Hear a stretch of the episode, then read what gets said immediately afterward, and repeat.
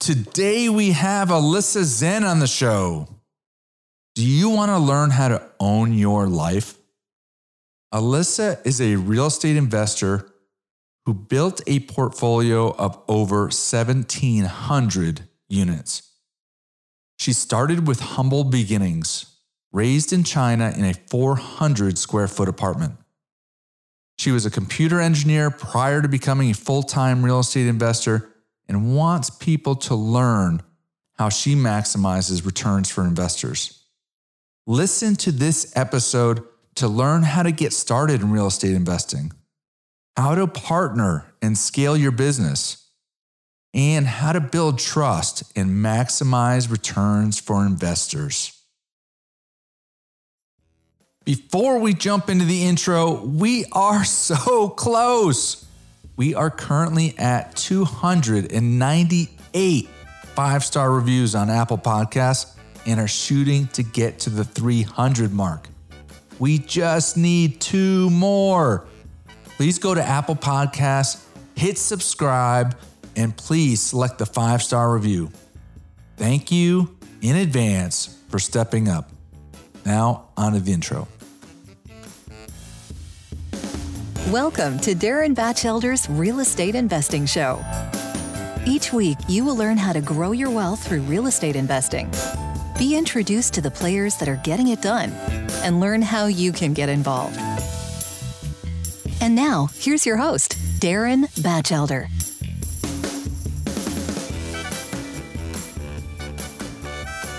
A little background on Alyssa Zen before we start the show. Alyssa lives in Seattle with her family. She started with single family, then fourplexes, and then scaled up to 1,700 units. Now she is not only focused on growing her portfolio, but she is also focused on teaching others through her easyfiuniversity.com website. I love her quote that says she wants people to own your life. Now, onto the show. Hello, everyone. Today we have a very special guest with us here today. We have Alyssa Zen. Alyssa, appreciate you coming on the show. Thank you so much, Darren. Uh, thank you for having me. Absolutely. So, uh, before we get started, just a little bit on how we know each other.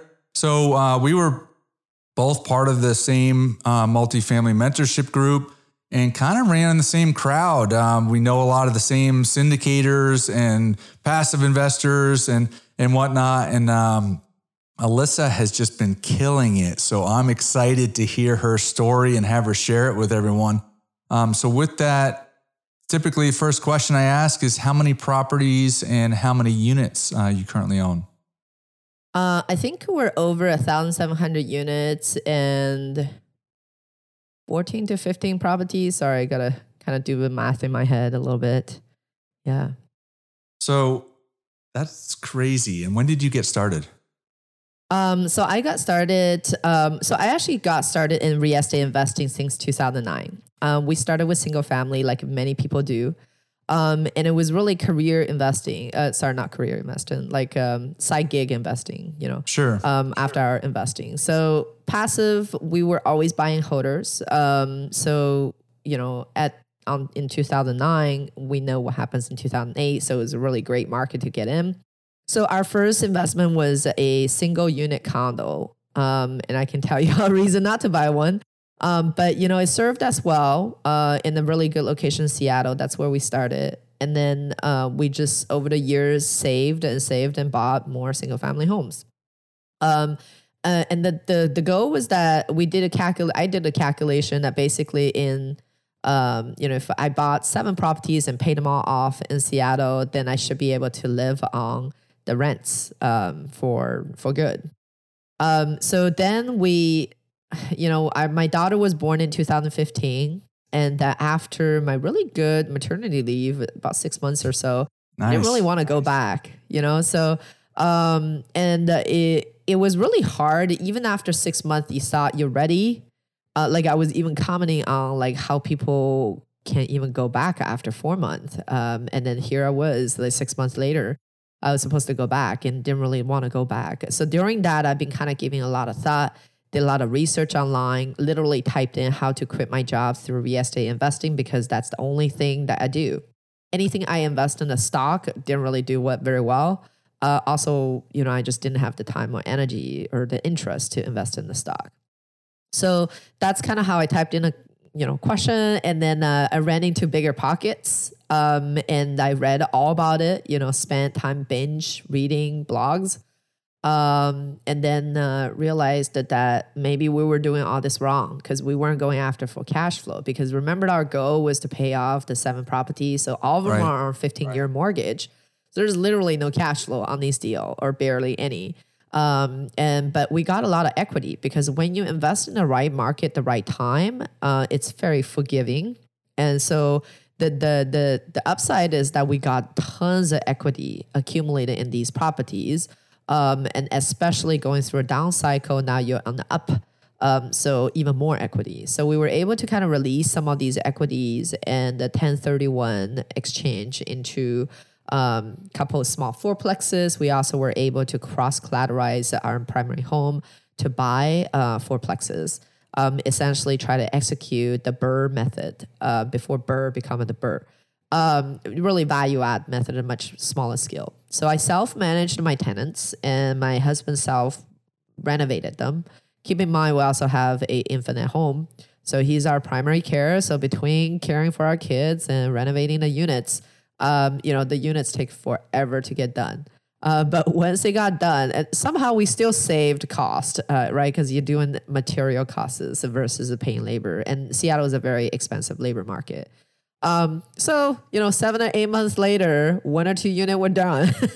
uh, we were able to rent it out, but um, it did teach me quite a bit in terms of dealing with your tenant, what the tenant wanted, and how do you actually move the price up.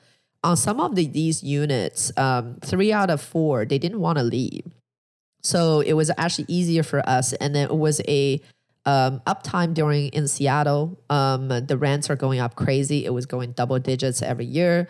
Um, so these property when we buy, they were really under marketed. Um, so I was able to work with our current tenant and then raise up their rent just on the get go to hundred dollars per unit uh, without Wow. even doing an update. And then they stayed. Um, you know, so and then we realized that if you address the deferred maintenance issue, your tenants are more happy to stay, especially the ones that's been there for 10, 20 years. Uh, they don't they don't want to move because this is their home. Um, so this is actually quite a good lessons teaching me um, how to kind of uh, you know managing your tenant and move up the lease optimally.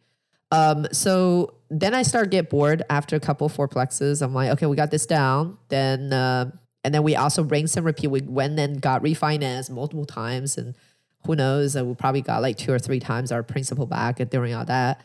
Um, and uh, so meanwhile, still cash flowing about five hundred dollars a unit, which is pretty good. Um, so what I did is I listened to all these podcasts and was like, okay, we got to go bigger. So commercial is the way to go, you know, but I wasn't ready to go out of state yet. So we bought a 12 unit. Um, so I had a couple goals set out. Any type of investment, when you're investing, I think the mindset setting a goal is very important. Ideally, that goal ties into your life goal. It, it, it, it ties into where you want to be in your life. Um, so for me, it was like, okay, commercial can get us there maybe faster. Maybe maybe we can get more cash flow on these deals. Um, so I set up a goal that I basically want my husband not to be renovating the units anymore. Uh, it is definitely not healthy to be in the relationships together where there's a lot of stress and you have an infant. Um, and it's not very efficient. So once you go bigger, you can have one person just doing all these renovation. Um, the other thing is I enjoy actually talking with my tenants. Some I do, some I don't. Um, so I don't want to manage them anymore because it's not scalable to be managing your own tenants. Um, so we set our site in Tacoma, which is about an hour away from here, but with traffic, you might as well lose three hours of your life. Um, so, um, you know, because Tacoma is far enough away that we couldn't self manage anymore. And then Tacoma is also close enough away if should there be any emergency, we can jump on it. Um, so and then I also had another goal, which is get it. I had the three goals doing this: is getting a commercial loan because that seems to be really hard to do, um, and uh, getting on board a partner, and then get us out of the management. So with the 12 unit acquisition, we were able to achieve all three. I took on one single partner, but then it was my first deal, so we put at least 75% of the money down. He only put 25. I pretty much worked for free. Um, and um, that was kind of how that was done because uh, I didn't feel comfortable enough not to um, basically use other people's money and not having skin in the game. Um, so then in this case, it was really great. He turns out to be an amazing partner. He's super passive. You know, he's very he understandable any risk that we, uh, which you will have in real estate investing. Um, so it, little do we know, we did analysis because we focused on single metric, which is cash flow. And when you invest it focusing on single metric, you start to have blindsided by other metrics. Um, so this property is the Tacoma Mall. For all you folks who lives in Seattle, you know Tacoma Mall is probably the worst area around. Um, so there's a lot of crime in the area. We did do our research, but honestly, in the Northwest, there's not really a D, like true D location. You know, even if it's high crime, it's still relatively more tame compared to like the Bay Areas and whatnot.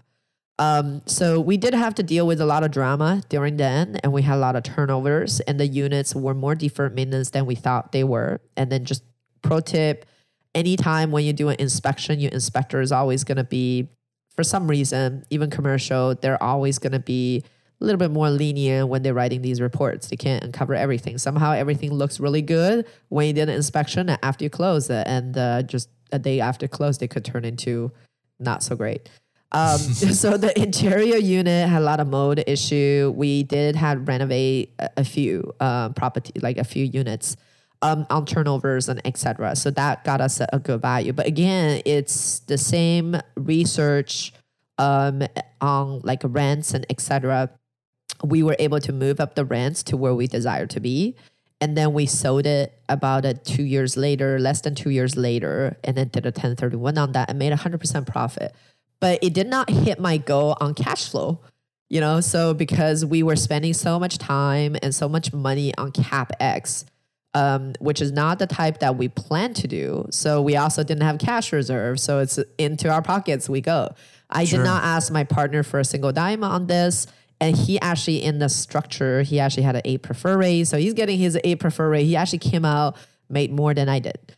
Um, so, you know, but through that experience, this is a partner who's going to stick with me forever um, because um, you know that, that he sees how we uh, dealing with the hardships and all that stuff sure. and then he's happy with you know his salary on the capital so so from there um, then Let, we went out of state yeah can I, can I jump uh, in for one second so yeah sure I think it's amazing all the levels you know, of of learning and then trading up that occurred with you. And you know, I think that that's also important for listeners to understand is that you know, you wouldn't have continued to level up if you didn't get your first, you know, your first single family. I mean, that right. that was a you were working a W2 job and you know, you took a risk and you know, real estate is a risk, but then all of a sudden you had all this capital that was equity that was built up in those single family homes and gave you the ability to uh, roll that into others. So, were mm-hmm. you born super wealthy? No, that's always people assume like because you're Asian, you're like crazy rich Asian, but no, we were born like not. on some of yeah on some of our like presentations we showed. You don't fly around on private jets and you know no. as from a from a kid. No. yeah, no. We're working, uh, you know, we're working class, we're middle class. I would say, I always tell people, um, you know, it's interesting how you grew up, what you used to. I grew up in the 80s in China, in Shanghai. Um, it is a great city. But as middle class, you literally live in the studios of about who knows, like maybe uh, a square meter, because Chinese people use square meters. Uh, so that's probably about I don't know, like four or five hundred square foot studio. Wow, wow. Was I grew up with my aunt and my uncle and my cousin, so four of us will um, put a bed together, like literally put a bed together, and I'll sleep on the chairs because the chairs are kind of like you put four chairs together, that's a bed. Um, so you know, but we're middle class. I, I don't want to kind of sell the story like, oh, we were super poor, but that's just how we grew up with. We don't even have running toilets, right? So it's that's kind of how Hey, we grew up. Right. Yeah. That- that's how you grew up. But then, um, and you, you know, you were, what, what kind of business were you in W 2 wise? Yeah, so I was a computer engineer because you know my dad is a senior scientist, uh, when, and then later on moved to Canada because he lived in Canada. Uh, he still lives in Canada. Um, and I always tell people that the day that he retired, I also retired the same year that we did. Um, so which was really great That's cool. but you know but you see him he's a guy who has two three bedroom house in the middle of nowhere uh, in canada and um, you know he's kind of always a role model growing up for me um, so getting a job it seems to be just the normal path because in china the education is the number one key academically you have to go, do good. You basically have no other life other than just study. Um, and that was kind of reinforced to me and then you get a job and that's how you get there. But when you reach america or canada you start realizing the opportunity is what you make out of it. In china in the old country or even europe um, such opportunity is not abundant. There's a lot of like old traditional rules classes etc that blocks you from getting there. But when you're coming to this land uh, you have the ability uh, to really have an equal opportunity. When we say equal opportunity, is if you try as hard you want uh, with the ability that you have, you can get somewhere. Right, just So- that simple opportunity. That, that word that you said used multiple times, I think is so key is opportunity. You know, it's afforded to everybody in the country, but a lot of people are scared to take a chance on that first investment property. And, you know, think think back in terms of had you not made that decision and you just tried to save your way to wealth right. just you know how much more difficult that would have been Yeah. So Darren, you just touched on things I never thought about it, but just kind of popped up in my head there. Is I looked at my grandma when my grandma, which is like when she passed away, all her life savings, um, and then she left me a, you know, inheritance, pretty much all her life savings, quite a big chunk of it. Uh, that's eight thousand dollars. eight You know, so I, thousand yeah, I, I used that because depreciation, inflation, that caused all that. Because remember, you know, when she passed away, she's she passed away pretty early in the, her sixties or so. Um, and then, but you know, all her life savings, and she's a lady who, when I come over on the weekends, she will scope me about using hot water to wash my hands, um, and that she will basically drip like the drip method, like where you're like saving up all the tubs of water and use that to flush the toilet. And then all her life savings, um, and I got a pretty good chunk of that inheritance. Not all of it, obviously, went to the daughters and the son too. But I got eight thousand dollars from her. You know, that's that's a big money that she has saved all her life. And then uh, during an inflation country, because China went through a huge development uh, period from the 80s to 90s, and to 2000s, you know, um, and the dollar value has become dep- um, basically depreciated so much because of all these developments, right? So, so all her money at the time it may be worth a lot more, but by the time she passed away, it was not substantial. Of course, I used it to buy my first car, but it didn't even made it the down payment, you know. But it Right. was symbolic for me. Yeah, Right. But that, I mean, that's the thing that I've learned. You know, I've only been in the real estate business like three and a half years, but I've met so many people that, you know, they found a way to take a chance. And then all of a sudden they saw the power of leverage and using, you know, uh, the leverage of the loan, leverage of other people's money, and tax efficiency. And all of a sudden they started building their wealth. And some use a process like you talked about. You know, you, you sell a property and you have a gain and roll it in 1031 exchange, and that allows you to to to roll that tax free. Other people, you know, started to do the syndication route and leverage other people's money, um, and and got fantastic returns from that. But yeah, I don't see any other, you know, path. The other, the only other path, I guess, you probably see it more out in the in the West, is if you you know, work for a company that you get a lot of stock options and they just hit it big. You could be, you know, multi, multi millionaire, you know, from the stock options. Um, but aside from that, I haven't met many people that have just saved their way to, you know, tremendous wealth. No, yeah, because saving is, especially when you put in the bank, the inflation is just going to eat it up. So saving is definitely not the way. And then the second path was like my dad, who's worked his W 2 job. And even nowadays, when he calls me, he's like, well, not now, but when when in the back of 10 years when I was working, he's like, why are you not in the office working extra time? You know, try to get that like bonus, whatever. Um, and and it was definitely not. It's also not the way to reach to wealth. Like when yes, it's a foundation for it. Like anything that we do, it's a foundation, right? So um, the money that you saved is you have to invest the money you make from your W 2, you have to invest. This is not to say for our listener to go out there and just quit your job right away to invest. In fact, right. it's a really good idea to kind of create some bases using your W 2 job, using your savings, using your habits, and um, basically using that to invest. And sometimes investment may mean lose money. Sometimes investment may mean uh, making money. Uh, but for me, it was like in stocks, I just don't see that balance going up you know, forever. It, your 401k is supposed to go up, your stock option, like your stock is supposed to go up, but it's just taking forever. It's not doing anything. Uh, every time you check your statement, still the same, maybe lost some money. Um, and then whereas your real estate, uh, you know, you look at Zillows and etc., your asset uh, value just kind of increases, let alone that you have cash flow. You know, cash flow is what we kind of discover later on. Um, but if you only focus on cash flow, then you're missing out the big golden nuggets on equity growth, which is why you invest in real estate. To become wealthy, you need to invest in equity. Um, to create your job, you need cash flow.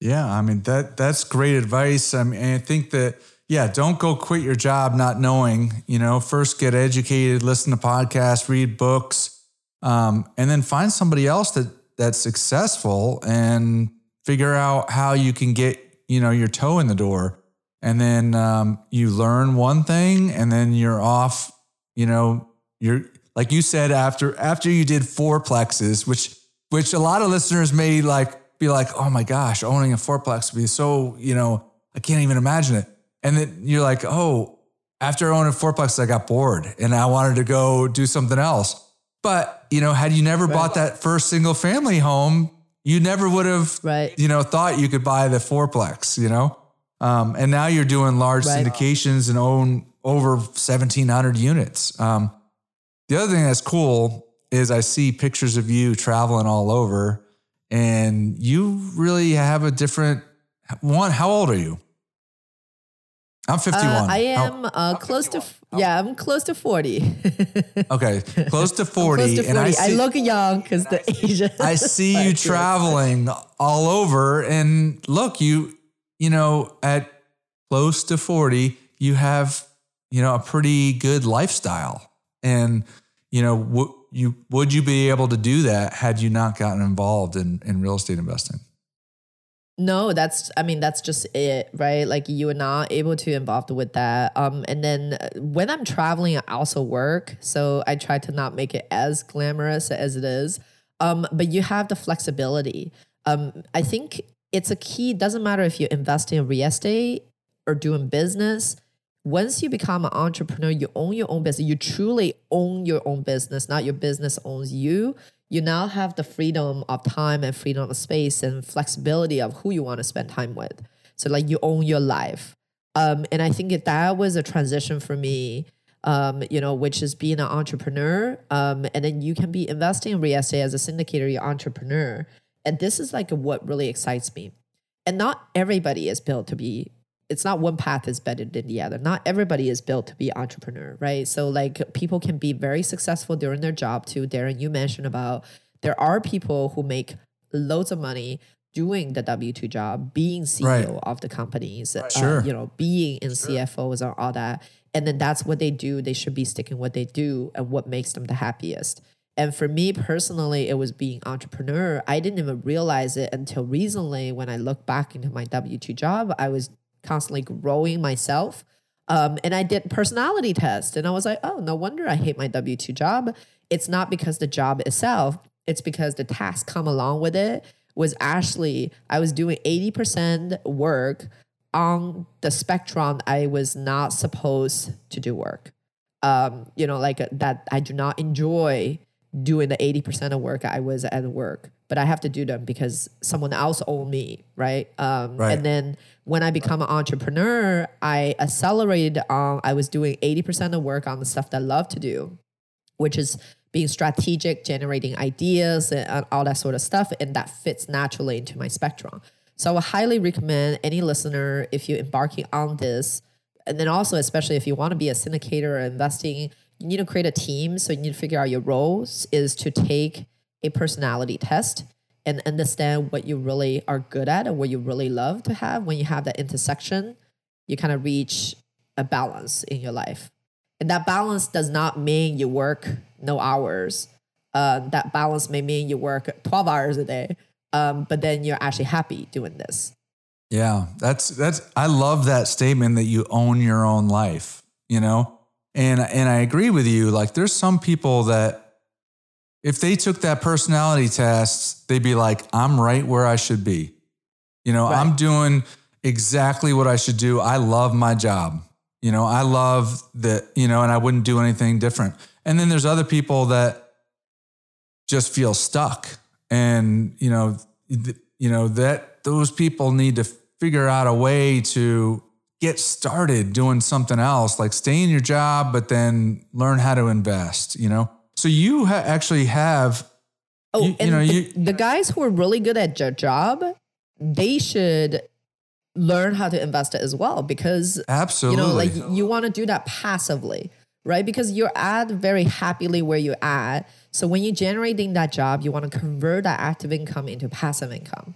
So that should you lost your job i interview ceos and etc actually c-suite um, has a lot of different like turnover has a lot of turnovers people gets fired all the time so don't think your job is secure is to build that nest egg to make sure that your life is secure so you have the option um, Yeah, you know, yeah, there. I, that's a great point. There's, a- you know, there's a lot of people in the workforce that when they sign up with the company, and it doesn't matter if they're a worker bee or they're at the C-suite, um, you know, they sign up and they they uh, sign up for the 401k and they do the match and they they just think that like I'm going to be focused on my job and I'm just going to put the money over there and then somebody's just going to miraculously grow it for me.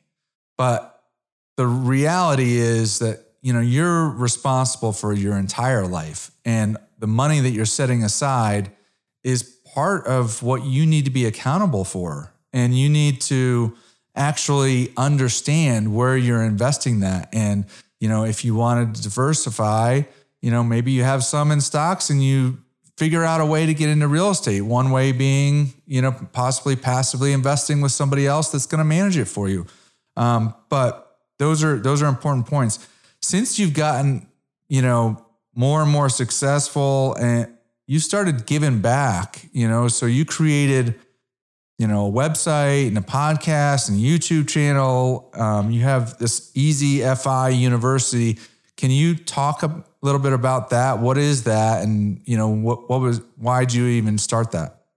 Yeah, sure. Um, so one of the big goals. So I'm uh, some person that just come up with crazy ideas, and don't ask me how I came up with these, but then they become like some sort of a goal in my life.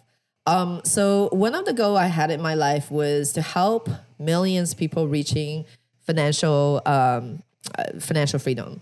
One of the one of the things that I um, wanted to do is to help a million people understanding being financially literate.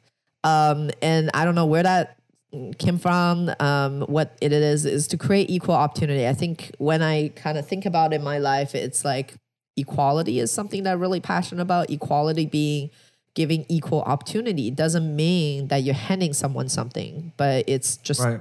you know making that option possible for the person who wants to try work hard to make that happen.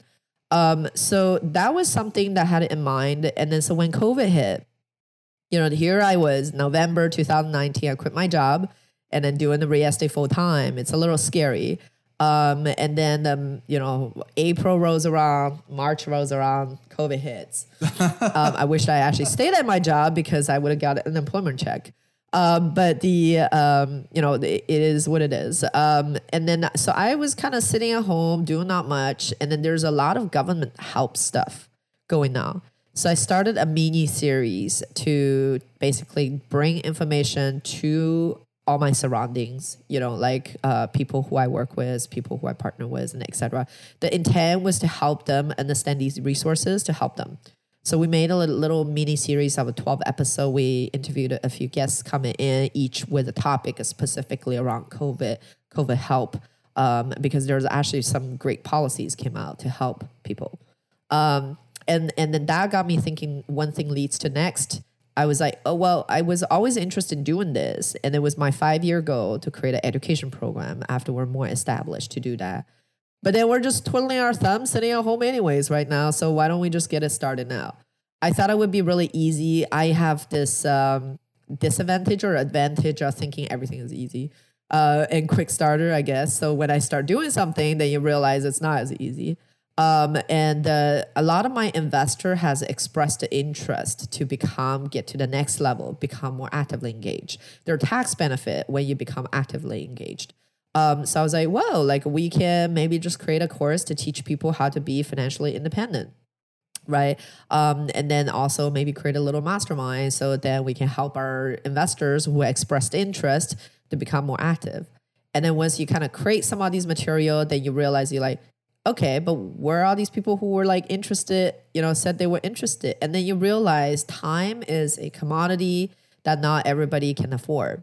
So their passive investor are passive for a reason because they couldn't squeeze any more minute to spend time on education. So, you know, there's definitely a lot of tweaking and marketing and I learned a lot of stuff there. Um, and so we have pivoted from just just teaching people the basics on financial independence, all these great concepts, how to set up your financial systems. So you're leveraging whole life insurance, you're leveraging solo 401ks, like all these financial vehicles to optimizing for your yield, optimizing for your investment. Uh, from there, it's a base foundation. We actually now created a mastermind for folks who want to just be mentored, group mentored, um, and and then getting into syndication or owning multifamily uh, or owning mobile home parks, um, that type of stuff. So so making sure people are reaching their potentials to reach their FI. So very, um, very cool. So now you're taking yeah. the lessons that you've learned and you're teaching other people how to achieve their goals. Where where do yeah. where, where, would somebody find this um, this information? Yeah, um, you can go to Easy uh, Easy FI University. FI stands for Financial Independence. So Easy, my name, Easy FI University.com. Like, and e- then we have a lot of blog. And, and not easy E A S Y, but easy E, and then the, the letter Z, F I yes. University.com. Yes, that's correct, Darren. Okay. Yeah. And then we uh, we also have a lot of blogs, free articles. Just be warned, I write long articles uh, coupled with examples. Uh, and uh, so and then my marketing team has told me that put three of your article together, we can make an ebook. Um, so um, so we nice. do uh, explore nice. very deeply into the topics. So we have articles about how do you leverage um, tax advantages when you're investing actively. Um, so I share my personal stories and the calculations how we get there. Um, and we also have some basics for passive investors of what they should be betting on. Um, so some pretty good articles, but they do tire me out because they're a super long article to write. Did you think yes. like three, four, five years ago that you would be in a position that you you're helping all these other people to to grow their wealth? I mean, was that even um, on your maybe, mind? Yeah, so three, four years ago, maybe ten years ago, no. Um, and then I'll be on an entire different trajectory. And sometimes um, obstacles in your life leads to new opportunities. And then should I be successful in my work, you know, uh, my full-time job of really accelerating, getting to like CFO, CF, CEO's position, I wouldn't probably not think about it. Right. And it's because that conflict with the personalities and the what I do as a work um, that has put a limit and ceiling on my growth and my work. Um, I, Right. s- I'm still a good performer, but I understand there's a ceiling to where I can go. And then that prompted me to look for other opportunities.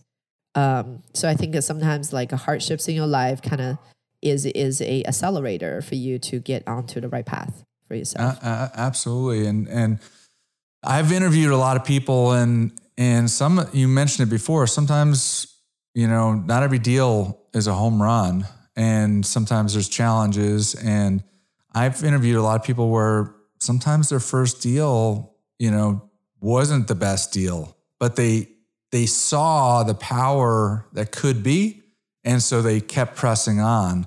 Um, you know, so that that perseverance, that persistence, and then you know, because some of these people I interview that have thousands of units, I'm like, you were just born wealthy.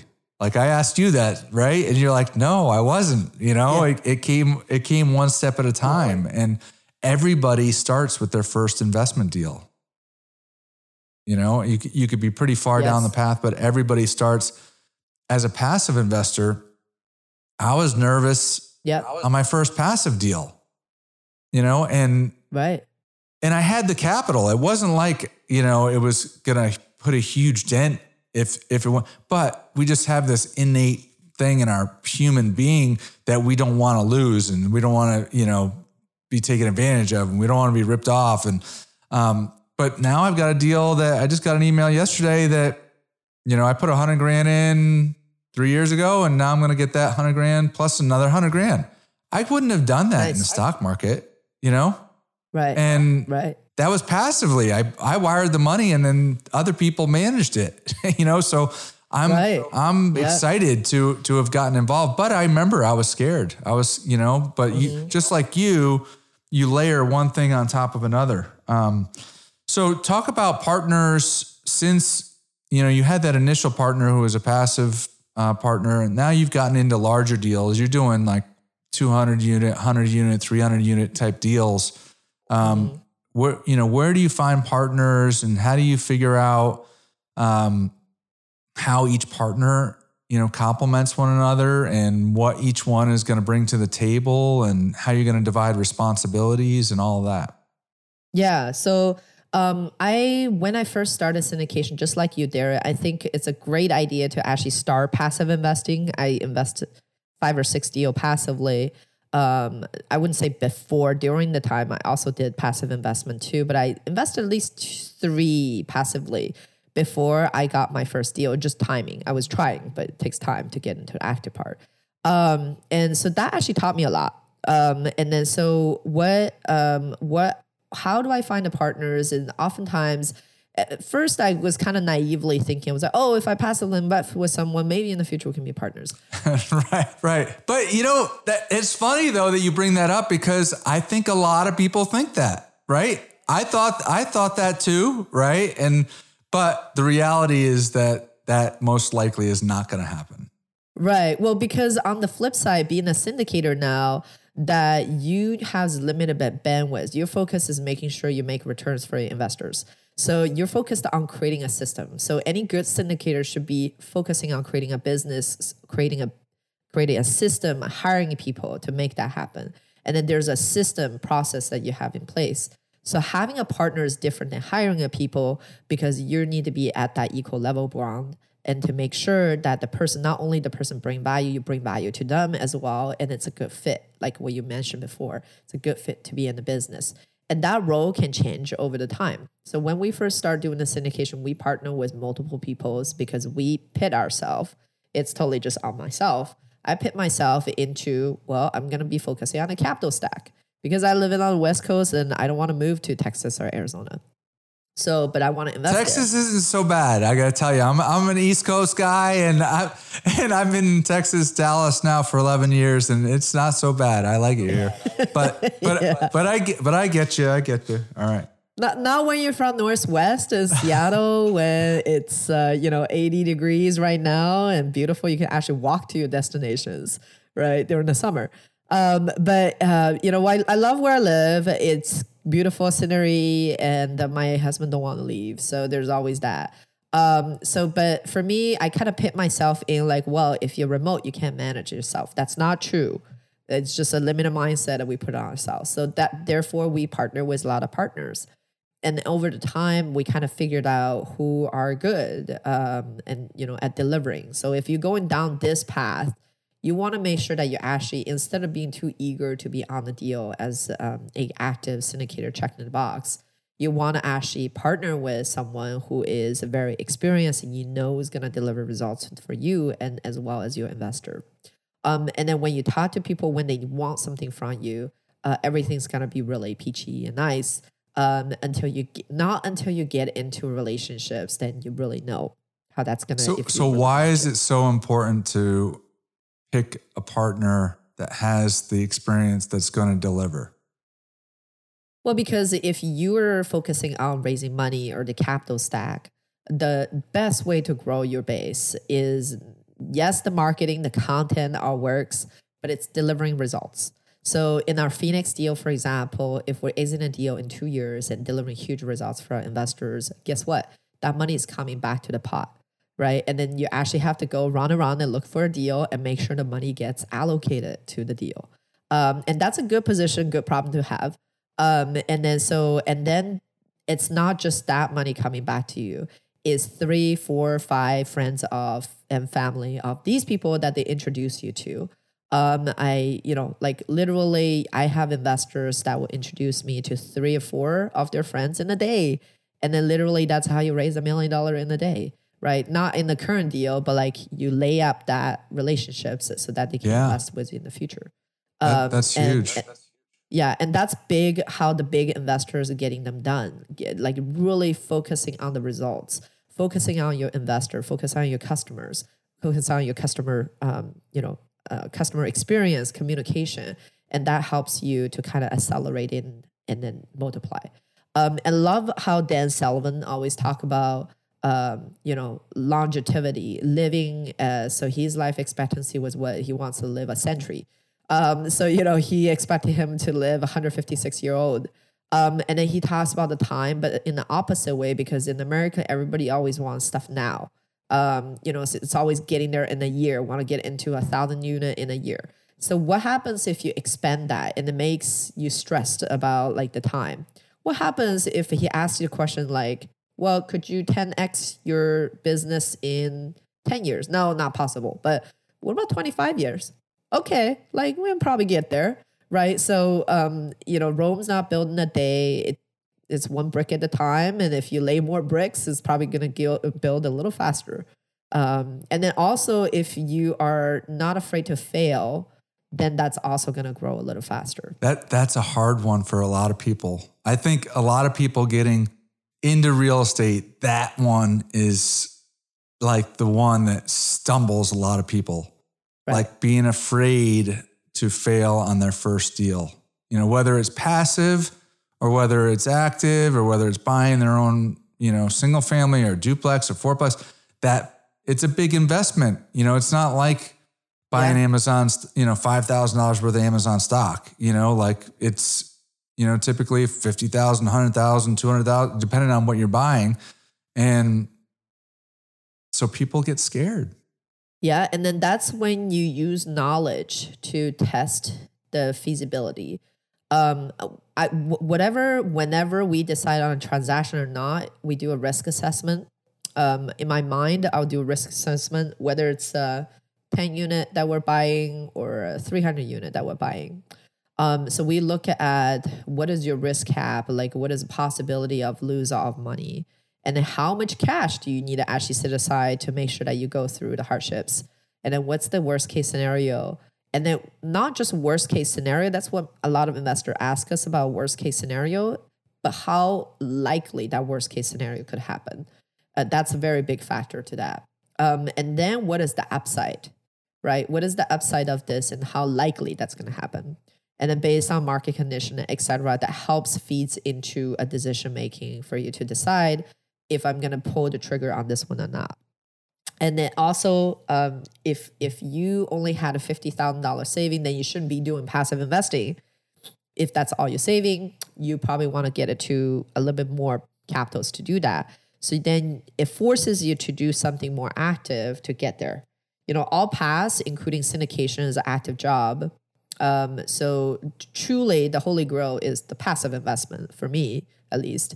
Um, so all these activity that you do is building up that cash passive uh, pool of wealth, which then generate your passive investments. That's more predictably.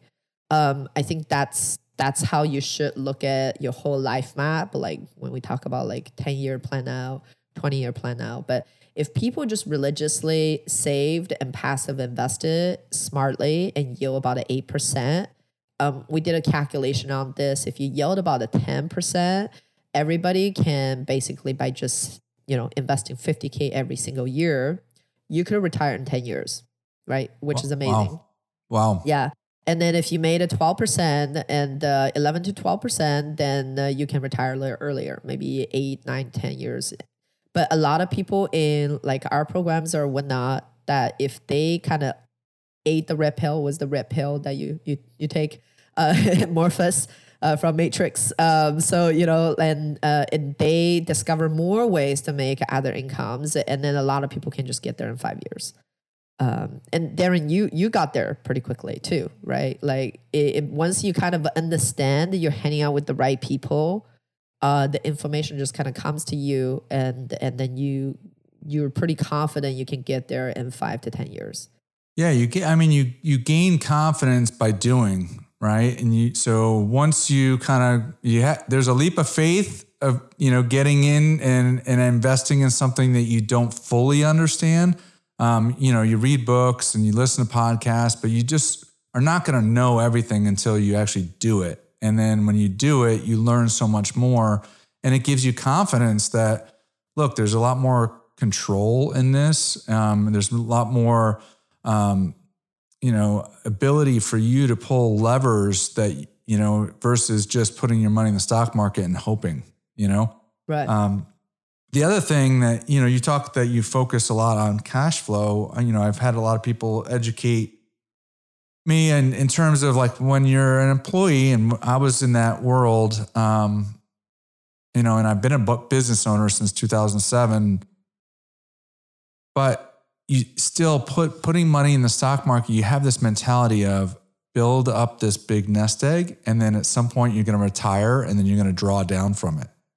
And then I've had a lot of people in the real estate world say, well, look, that's a mindset thing. Like instead of doing that, why not buy assets that create cash flow? And then if your lifestyle is below that cash flow, you have financial freedom today.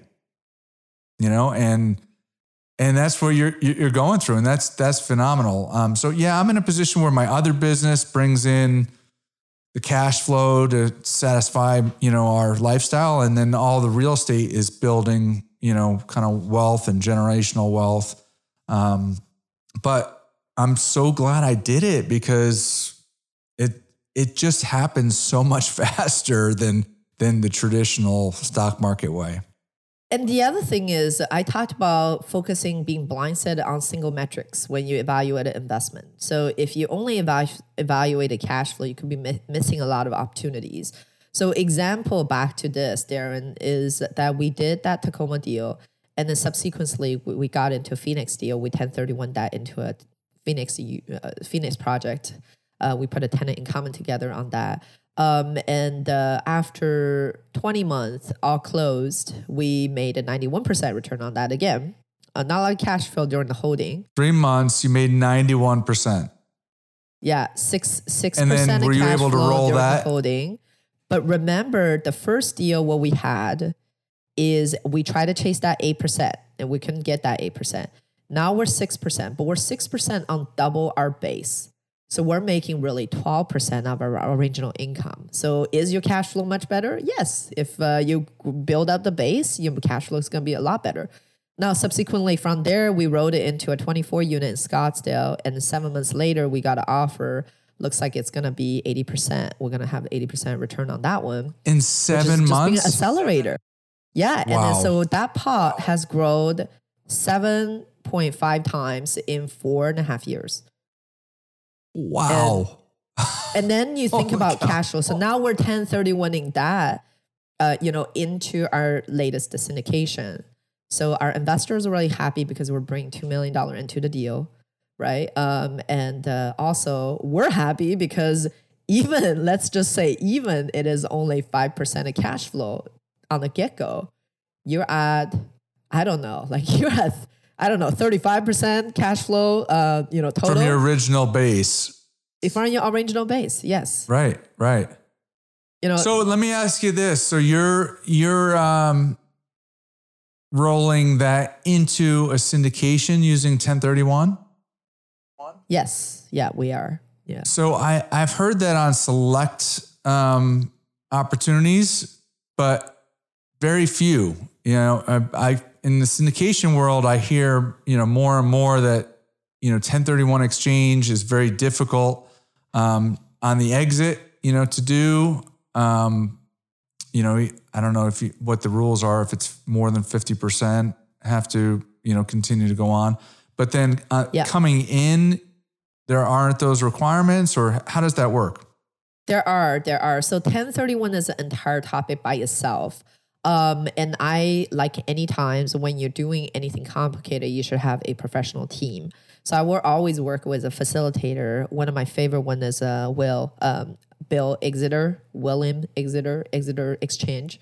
Um, so um, I've worked with Bill on all my 1031 exchange. I've done multiple of these. I've 1031 into a tenant in common structure before, so it's not the first time I've done it, but only with partners.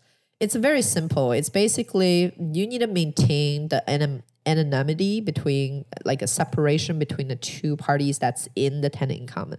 So instead of holding the property uh, by itself, the, I'm explaining tenant in common structure.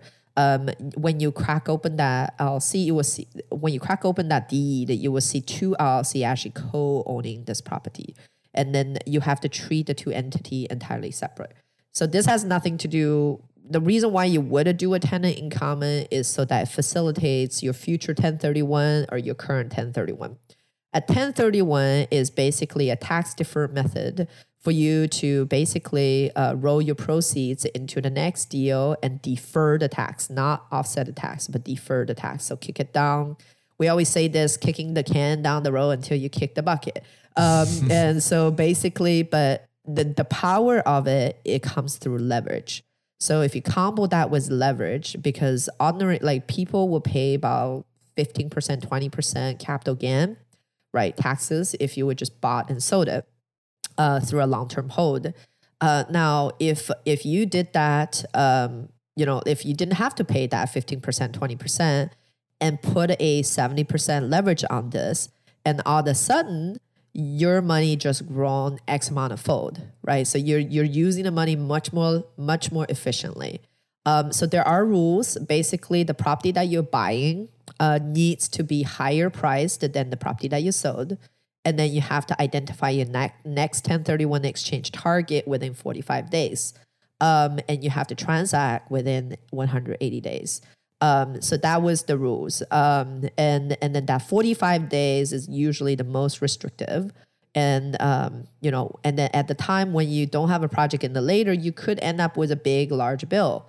Um, because you know, if you did the leverage and all that stuff, sometimes the 1031 owners, if they did a couple times and did a refinance, they may end up owing more taxes than the proceed actually is down the road.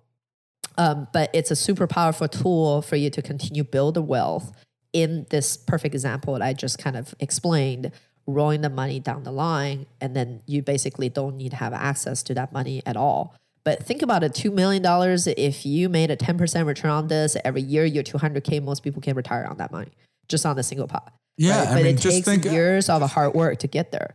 Yeah. Just think about the, you know, it's a simplified example because that 2 million probably, you know, was rolled, you know, mul- through multiple properties to get to that. But just, just if on that 2 million, if you just sold and, and didn't do a 1031 exchange and you paid 20%, that's $400,000.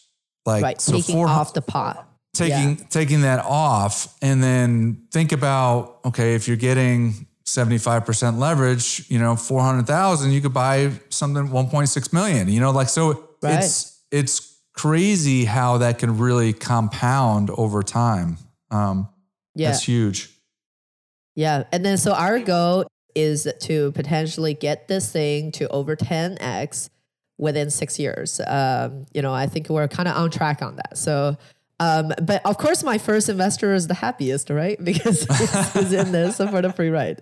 Yes. Well, and then you helped him roll. You probably helped him roll things, you know, tax free or tax deferred um, over and over, and so you you made him yes. wealthy. So the That's reason the- why I'm continue doing 1031, yeah, is because of him.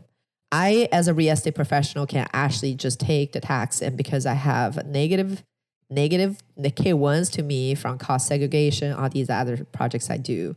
But for my investors, I'll do anything. So because of him, you know, I want to make sure that we'll continue be in this in this role because um, other people may have W 2s and uh, which are full time jobs, which does not allow them to have the benefit of real estate professional has with tax benefits. That's that's huge. Um, and you know what? You pick some good markets. Talk about the markets that you you've picked. So you live in Seattle, but you invest out of out of state. Where where have you focused your time? Yeah. So again, you know, adversity is like the best thing um, because I live remotely and I did not care for the hot weather.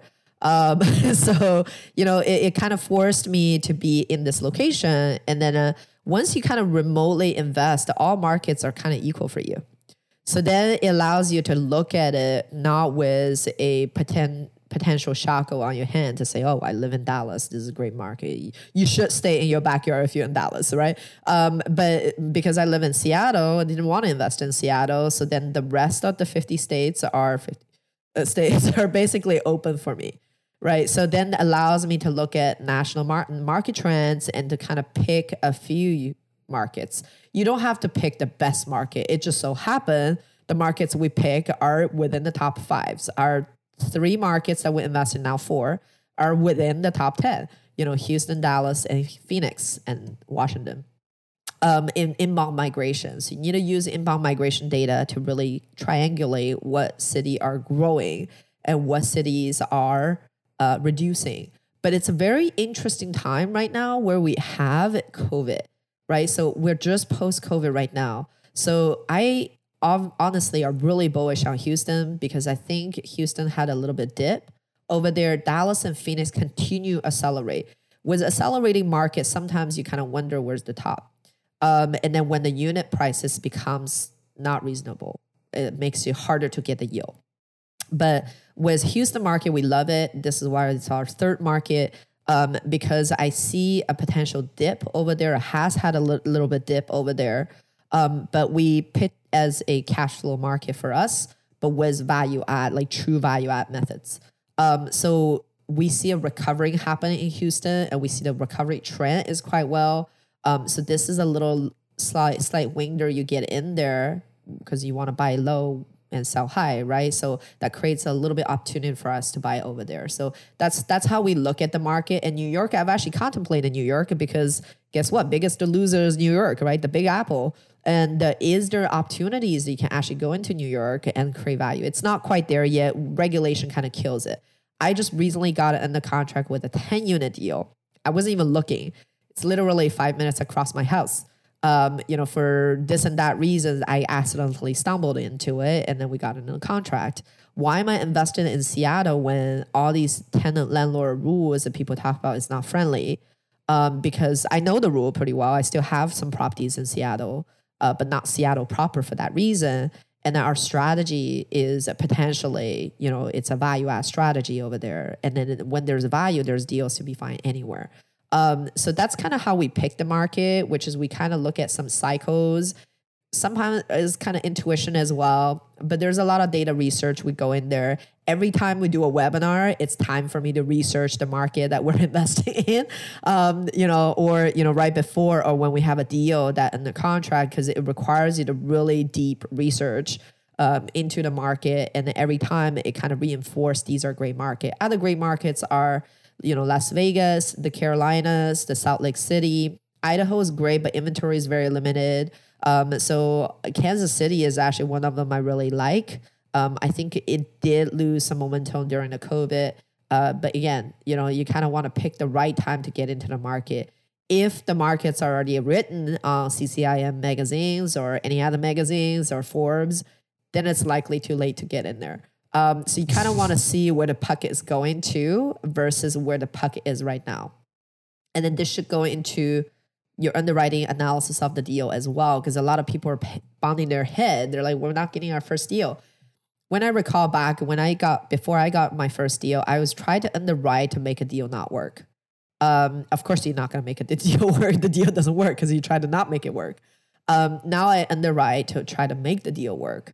Um, and this comes into experience, creativeness. Where else can you find value uh, other people cannot find? And you have to give the respect to your competitors that they're smart enough to be able to identify the value that you see. So you have to be extra creative or extra good, informative um, to understand, you know, other sectors, right? Like we're now doing energy solar solar uh, roofs on some of our buildings and we do a lot of research on that. So it's not any building that we just want to do that. But a lot of people would tell us solar doesn't make sense. You know, we always believe as a company to invest in the good. So it aligns with our company agreement, but also it turns out it's a win-win for our investors as well, um, because you can invest a 500k and get 1.2, 1.4 percent, uh, 1.4 million dollar valuation. Like I'll do that all day long, and you shave off your bottom line electricity bill, right? but it'll only work on yeah. all bills paid building. Yeah. Yes. I think that's a great point about, you know, the the underwriting piece. I think that you know, it happened to me and I and I see it happen to new people coming into the space when they start underwriting. You know, you just hear, okay, how do I underwrite? And you plug this information in here and there. But when you underwrite, there's a lot of little decision points. And so if you take the conservative route on every one of those decision points, you're most likely not going to come out with a deal that looks promising. You know, so, you know, okay, I can get a 3% interest rate, but I'm going to use three and a quarter. I'm going right. to, I could get, you know, 75 LTV, but I'm going to put in 70 LTV. I think our rents could get to 950, but I'm going to use 900. Well, every time you make that little decision, you know, your returns are impacted on, on your underwriting. And so you may not go after that deal. But to your point, there's other syndicators that are smart enough, that are confident enough in being able to deliver that they are going to use those numbers. And so they're going to be able to buy at market prices and then still be able to deliver value. Right. And then there are metrics that we are very conservative on, such as the interest rate. When you mentioned about there, we like to put in a 25 base point buffered in there. But what we're being aggressive on is things that we can control and we have track record on controlling. Um, and this is where when you're going in ver- vertically integration or vertical, uh, which means that you own your construction stack, you own your property management stack, that you get that extra juice. So the creativeness, the stuff that we do, it doesn't come really easy. It's not just numbers. It's actually it takes hours and days and weeks and years to kind of set it up, um, so that you know you can control your property management expenses. You know you negotiated something that's aligned with incentives. Again, a lot of operator would tell us it makes no sense when you waive property management fee and put them on the general partner side because lender is still going to evaluate the other way. That's very surface. Um, but what about creating cash flow in the market that doesn't have cash flow, like Phoenix? It doesn't have cash flow. Most deals don't have cash flow in Phoenix, very little. Um, and but by be able to play with that property management fee and people still getting paid on the general partner side, give a piece of your pie away, you end up with a whole deal. You ended up with a whole pie. Is that a great trade off, right? So it's it's a whole thing is about um, the whole thing is about giving a piece of small your pie, don't focus so much about your slice. Like focus on the bigger pie. Focus on how do you work with the whole team to elevate the teams, the people around you, right? To create opportunities for people around you. And that wheel becomes bigger and bigger. And then the piece of pie that shared by everybody becomes bigger and bigger. So, you know, the, the, the one thing to kind of think about it, people, some people will ask me, well, do you pay your you know, broker a full commissions. Like, absolutely. We don't try to negotiate any of that because he's going to do a good job. He's going to bring you the next three deals. And whether having a deal versus not having a deal is how you make money, how your investor make money. Um, and uh, the other question was like, well, like we were really worried about getting 50%, 50 50 split. We do a straight up cut, we don't do waterfall because our investor knows that we're not trying to like you know, I think waterfall is great. It rewards the right behavior for your for your syndicators. Don't get me wrong. We just don't do it because it's like, you know what? Yeah, we can get that extra 20% on the small sliver or 2% on the top. But the perception is like, no, we want our investor to invest with us again. The 150 years old analogy is that we want our investor to be with us for 20 years, for 30 years, and the repeat rings to repeat. So it's not so much about this deal, how much we get, how much they get um, it's it's elevating everybody around us. Um, same with my property management fantastic. company. You know, we we sign pretty much exclusive contracts with them. I mean, they're free to do the same model with other people, but nobody has taken them up for it. Uh, is is you know, I understood my PMs were really passionate about being the ownership. So we made an ownership spot for them. But as a trade off, we waived 2% of their PM fee. And this aligns the incentives for the investors because the PM fees are charged on revenue, so they don't worry about expenses too much.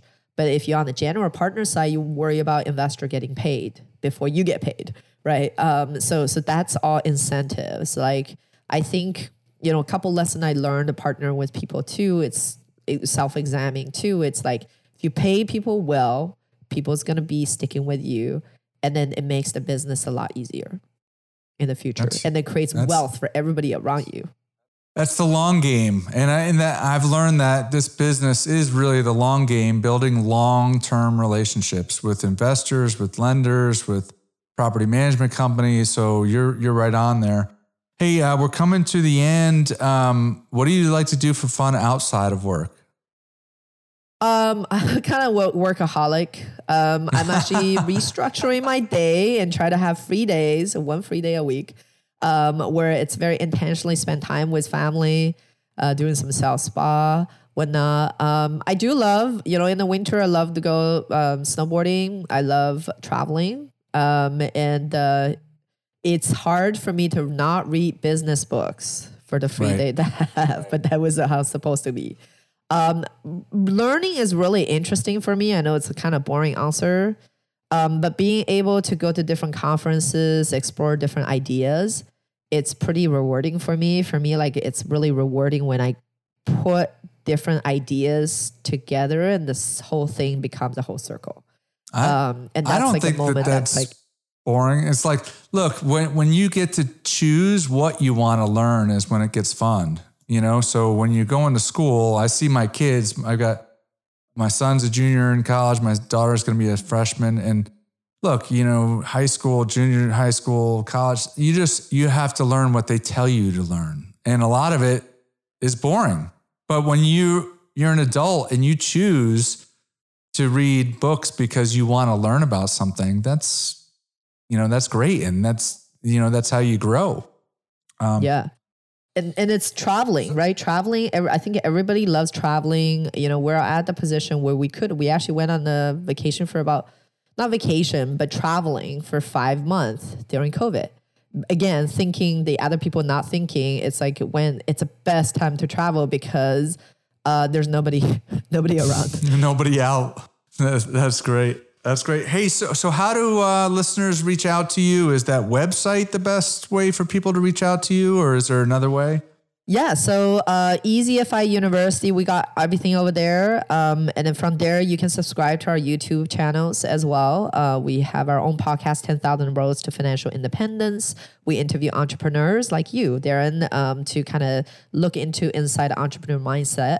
Um, and uh, we, uh, so basically, uh, go to EasyFI University. You can kind of find all that resources. This is where all the blogs and etc. lives. And also, there's a button on the on the, on the page over there that you can schedule a call with me as well. Fantastic. Well, Alyssa, I really appreciate you coming on the show. Uh, listeners, I hope you enjoyed that one. Until next week, sign off. Thank you for listening to Darren Batchelder's Real Estate Investing Show at darrenbatchelder.com.